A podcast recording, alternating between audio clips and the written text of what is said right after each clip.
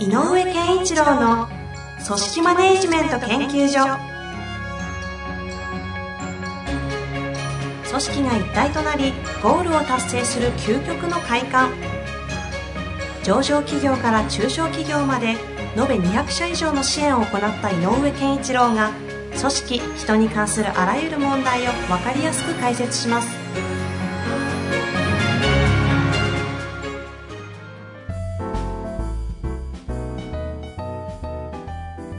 こんにちは、遠藤和樹です。井上健一郎の組織マネジメント研究所。井上さん、本日もよろしくお願いいたします。よろしくお願いします。えー、前回に続きまして、はい、えー、今回もですね、特別ゲスト編としてお送りしますので、えー、エグゼクティブコーチングトレーナーの秋山城健二さんをお招きしております。秋山先生、よろしくお願いします。はい、よろしくお願いします。というわけで、えー、前編。まあ、やってくれましたよね。抽象度高い抽象トーク。もう二人のね、概念トークされると、飲み会も静まるというですが、炸裂して最高に楽しかったです。いやいや、楽しかったです。まあ、聞いた話をどう生かすかというのは、今回リスナーの方にある種信用、信頼をして委ねたいなと思いますので、うん、はい、あの引き続き、ジョさんの方から、はい、井上さんの方に質問ですかね、やっていただきたいなと思います。はい、お願いいたします。じゃあ、じゃあちなみに、あの前編、はい、いろいろ質問されていかがだったんですか？いやいや、あのね、えっ、ー、と、僕はやっぱりこう相手の言葉によって、えっと、自分の中にあるものをあのまとめることができるっていうの、うん、自分自身じゃなくて問いかけに対して答えようとすることでまとめることができるので、実は非常に抽象度の高い話だったんだけど、僕の中ではあ、そうか、自分がこれやってるっていうことの再認識ができてたんで、でき前回はね、うん、実は話しながらなんかワクワクしてました。なるほど、うん、ということですよ。はい、私もこう井上さんがこう頭の中でどんなことを描いてるのかっていうのはこう断片的にですけど見えたので、はい、私的にはちょっとパクったろうかなとパクったろうかなっていう気持ちもあります。なるほどですね。では引き続き、はい、パクっていただいて、はい、質問してください。はい、えー、っとですね、えー、実はあの私先日井上さんの組織マネジメントあ明海カレッジ明海カレッジ、はい、明海カレッジにこう見学させて、はい、させていただいて、経営者の方々がごじゅうにんぐらい集まって組織に、はい、人について学ぶという会ですね。はい、あれすごいいいですね。うん、僕はい、私も勉強してましたけども、その中でえっと確か私がもう一度ここでもお聞きしたいのは、井上さんがこう中小企業を中心に今やってると、はいはい、でその理由はっていうことをおっしゃっていただいたんですね。はい、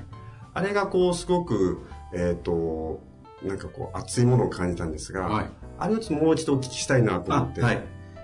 あの、まあ、組織っていうか、組織ってなんでできてますかって言ったらみんな人ですって、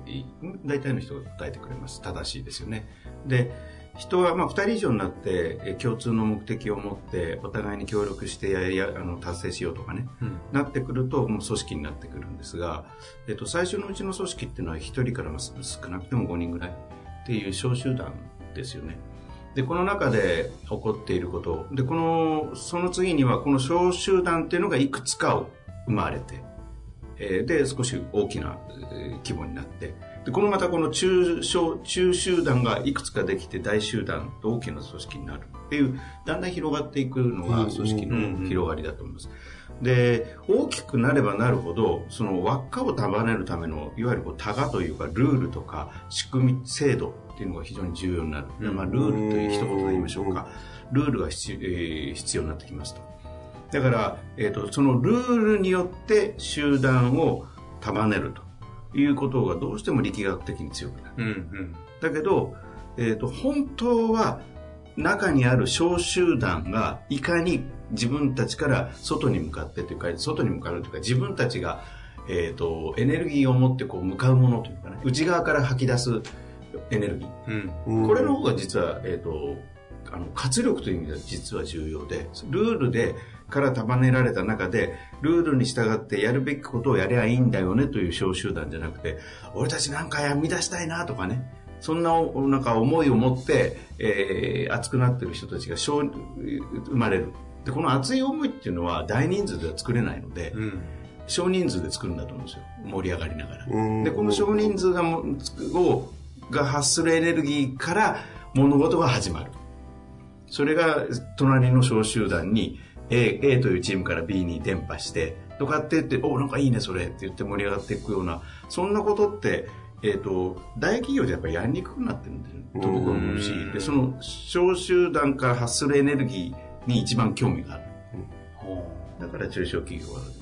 をやってる方が楽しいな。お二人の好きなキングダムでいうと標高みたいなもんですかね。大円をつけるそうですね、内側から内側からボーッとそうそうそうそう、まあ、という中でその中でこう今ちょっとこうもう少しお聞きしたいのが、大企業はやりにくくなってるということは、はい、組織が大きくなってるから強いルールが必要っていうんですか。あの強いルールというか、えーうん、そうでしょうね、強いルールでしょうね。報酬、えー、と例えばうーん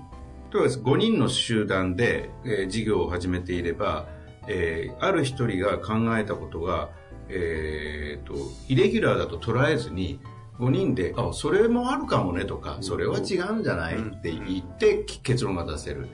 でも大きくなると、例えばマニュアル化標準化とかっていう中で言うと、それはイレギュラーとして明確に捉えられちゃうわけですよ。そうすると検討が始まるわけですよ。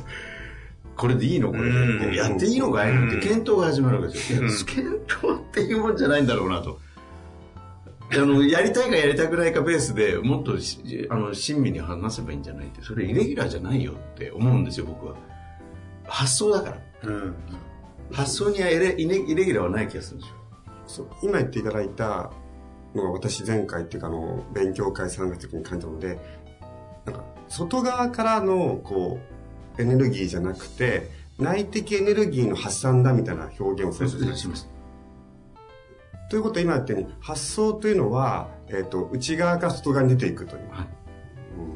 だからあのやっぱり発想って、えー、と例えばですけどもあの、まあ、ダイソンの例を今思い浮かんだのであれですが、羽のない扇風機ってあるじゃないですか。先日買いました。ああそうですかで羽がない扇風機って思いつくのってある人ですよね。ある一人の人が思いつくわけですよ。はいはい。でそれを、えー、と自由にみんなで活発に話し合ってああでもないこうでもないやるから出来上がるわけですね、うんうんうん、でもしあもしダイソンがそういうそういう研究開発に対する、えー、柔軟性とか臨機応変性があるからできることで、それは、えー、とやっぱり一人の発想は大事だっていう、えー、文化だと思うんですよね。うんそれよりも、えー、と例えばですけど設計家がどうしたこうしたとかってなると、えー、とさっき言った検証みたいなのが始まると思うんですよね。羽のない扇風機ってうーん今まで例にないしできるのまあいいから調べてみたらっていう、そういう時間がかかる、うんうん、誰かが羽のない扇風機あってもいいんじゃないですかっていいね面白いね、うん、って言った瞬間にわーってみんなが動き出すのはやっぱり小集団だと思うんですよ、最初のきっかけが。だからそこから熱が外に広がるので、外内的に外に向かうという。また抽象度上がっちゃうかもしれません。上げてください。いくらでも上げてください。あのエネルギーを外に出すには内側から外にしか無理ですもんね。うん、今聞いて思ったのは。そうなんですよね。で前回確かこう組織を運営していく中で、えー、誰かが発案したと。でみんなはなんとなくまあいいねっていうよりは一人の人が猛烈にいいねと、うん、なるとそこが中心となってまたエネルギーが発散してこう火がついていくんですね。そういうことです。だからなんかそれがねあのやっぱりこう面白いので、あの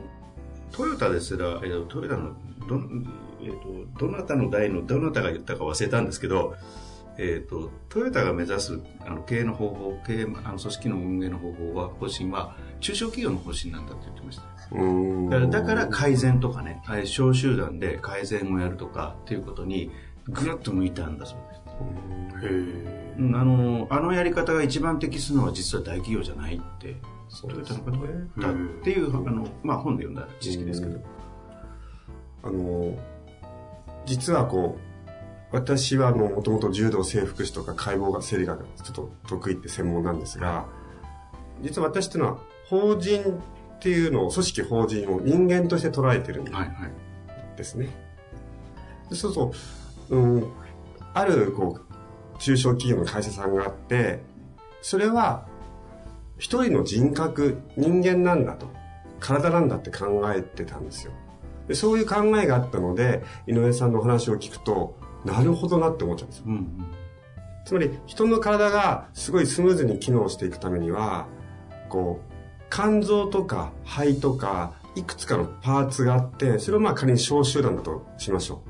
そこの中でこのちっちゃい集団が自分たちなんかこう肝臓としたらこう今日もアルコール分解するぞみたいなね汗のアルデヒドこそ出すぞみたいなで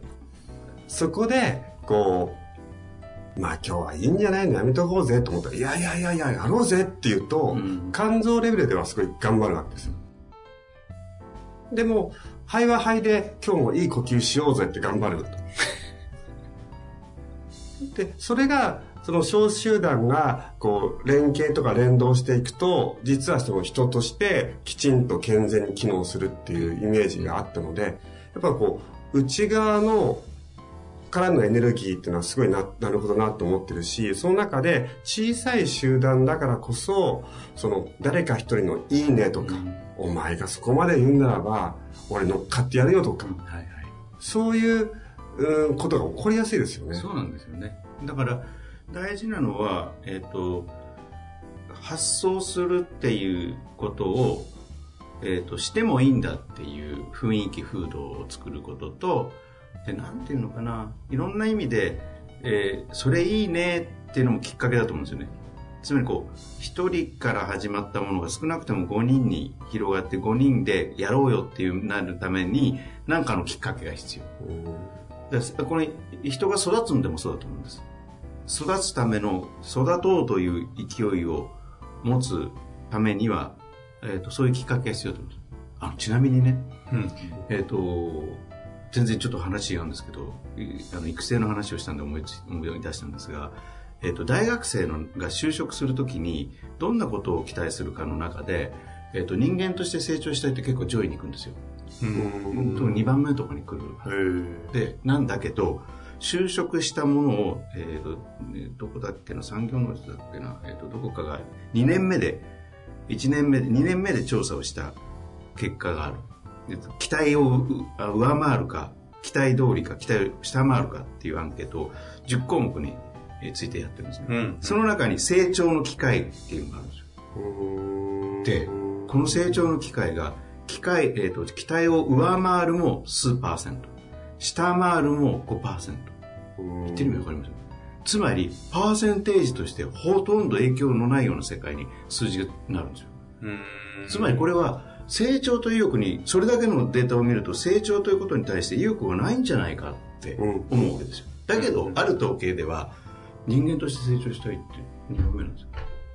つまり何が起こるかっていうと、成長ってある種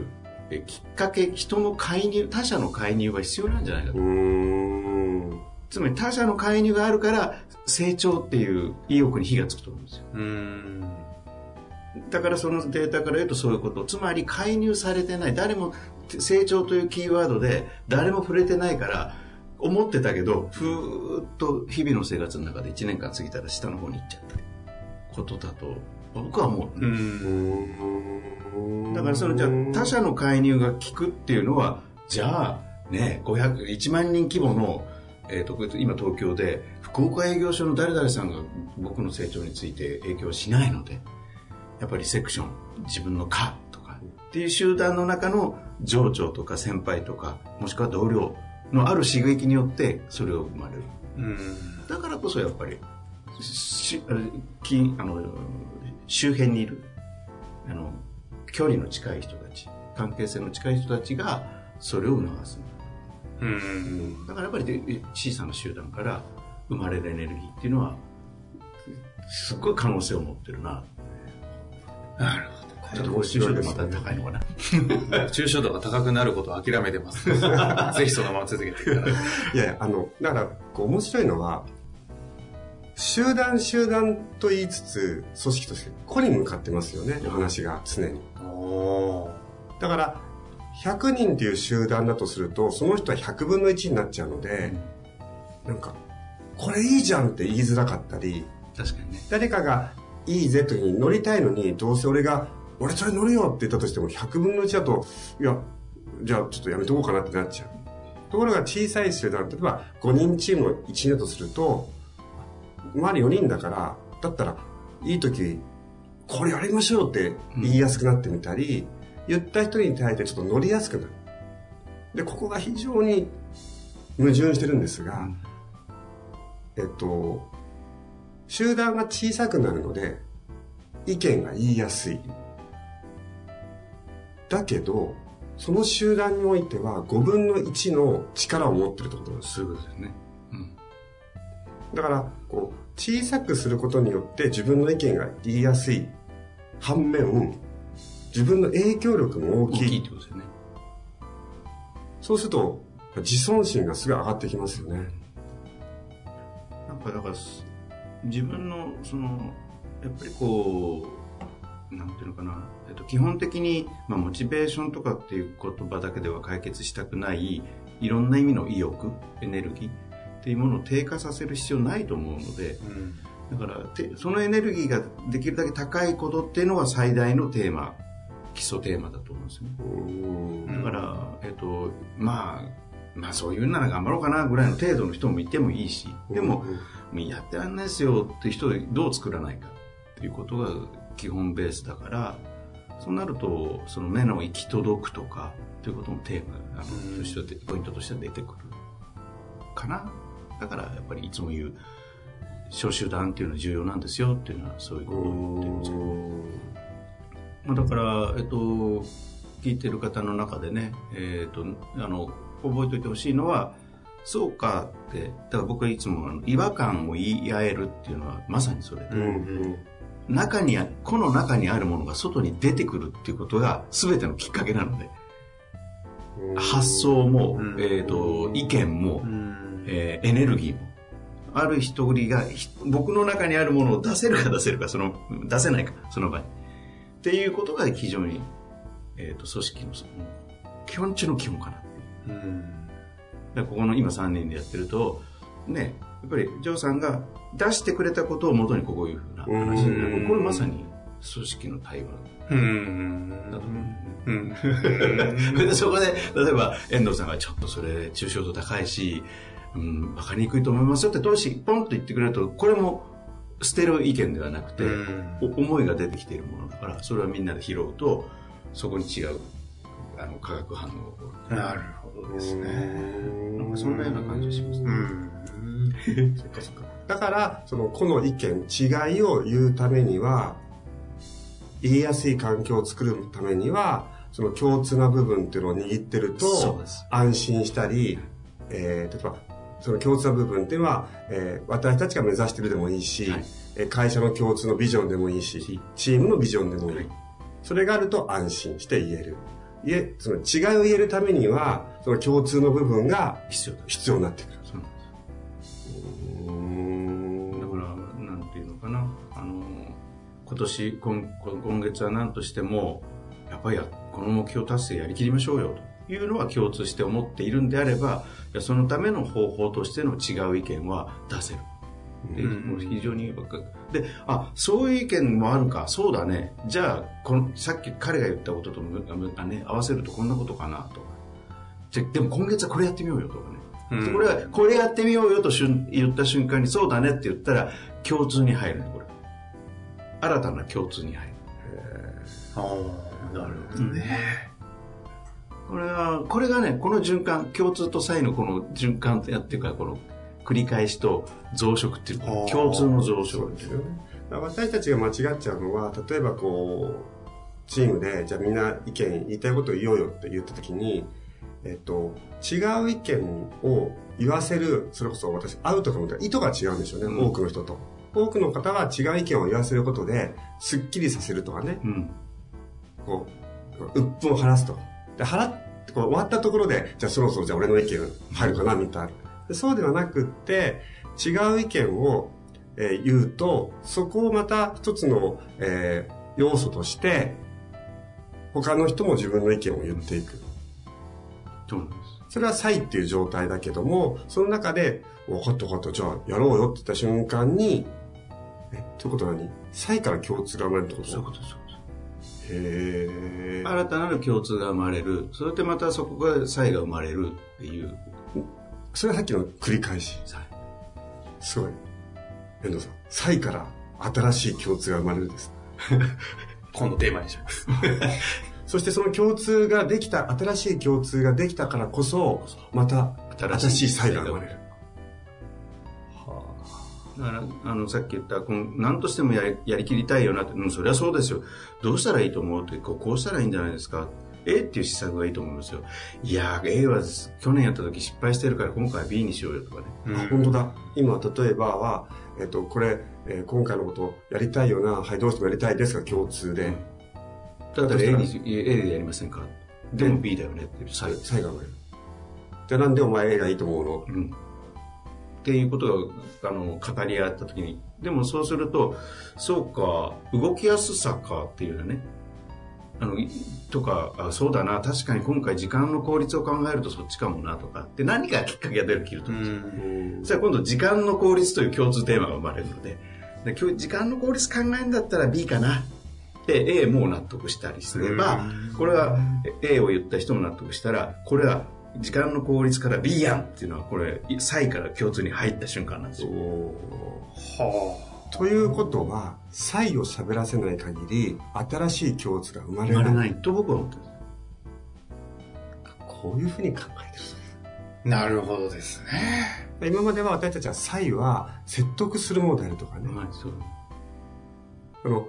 こっちの意見に引っ張るために、えー、ディベートじゃないですけどもね、サイを喋らせて、そこは違うところを叩いて叩いて叩いて、こっちの意見に納得させるためのサイではなくって、新しい共通を作る。今の皆さんの話を聞いてると、新しい共通を作るためには、違い喋らせ以外ないよみたいな概念を持ってきますよね。だと思うんですよ。やっぱそうなんだ。はい。そう思ってます。ただそれをあの柔軟にみんなが固くなに A 案 B 案を主張するということではなく、うんうん、A 案での背景 B 案の背景に思いを生かせるために仕切ることがファシリテーションだと思うんです。そうですよ、うん、だからリーダーがファシリテーターになるんであれば、例えばあの A 案を言ってる木村君、どうして君は A 案だと思うんだい、なるほどなるほど、 A 案のポイント、これ分解ですよ、 A 案のポイントはこれとこれとこれこれだね、こっち B 案はこれとこれとこれだね。で、そこに同じポイントがあったら、このポイントは共通してんだから、このポイントからもう一回考えてみようかって整理ができる。うん。そこを握っちゃえば、これ共通ですもんね。とすると、また、うん、だったらちょっと A の修正案とかね、が起きたりとか。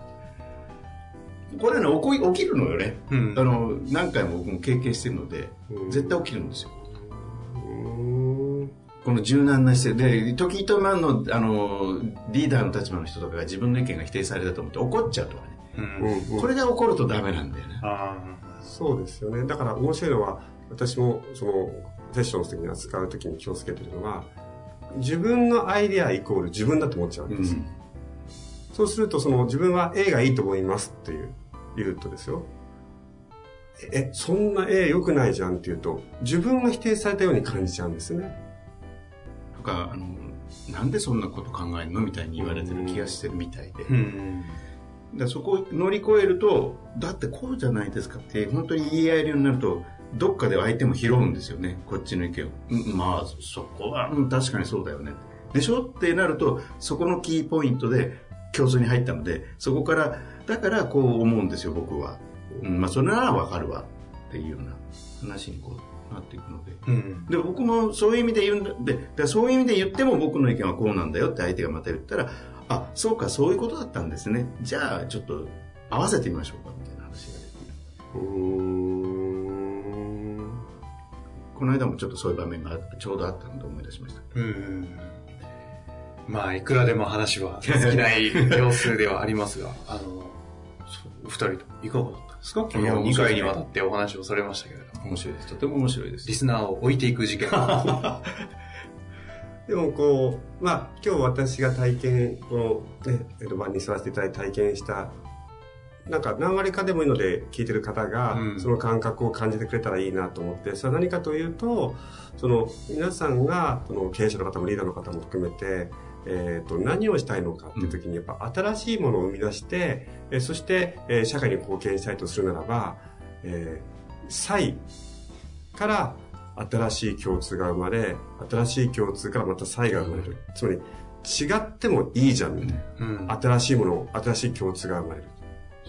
それをこう感覚として持てると、はい、その肝が座って人の話を聞けたり、部下の、えー、と自分の反対意見を「えじゃあえどうしてそう思うの?」みたいになると、うん、やっぱり強くなりますよね。うんですね。でそれも部下がちょっと足りてないなと思ったら、そうかでもこういう点も考えなきゃいけないと思うんだよねって言えば、部下だって指導としてちゃんと「あそうか」って足りないですよねって分かりやすいので、うん、そこをやっぱりこう中にあるものをとにかく出させる、違ってるものでもいいから出させるということから始まる。うんかなって気はいつもしてます。なるほどですね、はい、あの最後にですね、ジョーさん、あの前回明海カレッジという先生 の, あのお勉強会というかね、ご参加されたということだったんですけど、私の感覚ですとですね、前編の時に組織が生まれる瞬間のこうポッとなる瞬間みたいなお話されてたの覚えてます。あの感覚をあの起きるのが明海カレッジなんですよね。知らない方は行けば感覚が起きるぐらい、経営者ごじゅうにん集まって勉強してるのになんかみんなポッてなってるんですよ。あ、すごい面白い場なんですけど、ジョーさん的にこの間ご見学されて、はい、何が面白かったかってちょっと教えてほしいなと思って。ああ、やっぱり あの、あそこの空間を一人の人間として見てる場合、やっぱり井上さんが先生としてファシリテーションをしてるわけです、うんうん、そうするとそのポンじゃないですけども、いろんなテーブルごとに意見が出て、差異が生まれて、共通が生まれてだとすると、うん、なんかそういうものをこう組織が作っていく、組織が作られる、つまり人と人がこう新しい共通を作る瞬間っていうのを体感できる。今、まあ、この話を聞いて訳してますが、そういった意味では面白いし、うん、なんだろう、これ私の専門的な分野でも感覚っていうのはすごい重要で、ですから、まあえー、とこのポッドキャストを聞いてる方、遠方の方もいらっしゃるかもしれませんが、その感覚を感じるという意味ではすごいいい場だし、私も猛烈にそれを感じたので、うん、そうするとまたこのポッドキャストを聞いてる時もその聞き応えがかなり変わってくると思います。嬉しいです。だそうです。 あ, ありがとうございますさすがの分析力ですし、やっぱりお二人がね、この私普段はいちたいいちであのそれぞれの番組させていただいておりますけども、はい、やっぱり二人が会うとちょっと凄まじい話が繰り広げられるなというのを改めて感じた次第ですが、今後ね、皆さんお二人がまあいろいろとコラボというかね、はい、プロジェクトベースでもいろんなことをしていくと思います。していきたいですよね。そうですね、はい、あとその例えばこういろいろ人ってタイプがあるので、はい、私と井上さんは実はちょっとタイプが違っていて、うんうんうん、でそれも皆さんの中で知ってほしくて、私は個に向くんです、うん、自分を鍛える天才、自分を生かす天才ってやってるので、でも自分を生かす天才になっていくためには相手を生かすっていう領域に入っていっちゃうんです、うん、で、井上さんどちらかというと相手を生かす天才みたいな領域からスタートして、はい、そのためにはこう磨けみたいな、はい、うん、ですから聞いてる方がどっちでも最終的には同じになるので、あ、俺は自分を生かしたいんだって思う人は、えっと、自分を生かすために相手を生かす、いやどうしたらいいよって考えればいいし、いや俺はみんなのためにいい会社を作りたいなっていう、相手を生かすっていうふうに向 く,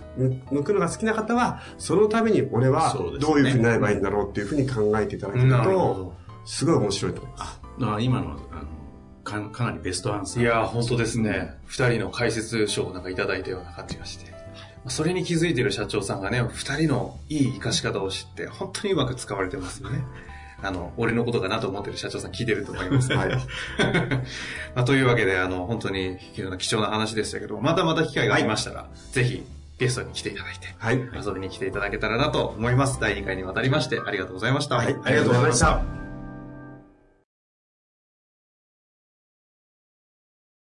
本日の番組はいかがでしたか？番組では井上健一郎への質問を受け付けております。ウェブ検索で人事明海と入力し、検索結果に出てくるオフィシャルウェブサイトにアクセス。その中のポッドキャストのバナーから質問フォームにご入力ください。また、オフィシャルウェブサイトでは無料メルマガや無料動画も配信中です。ぜひ遊びに来てくださいね。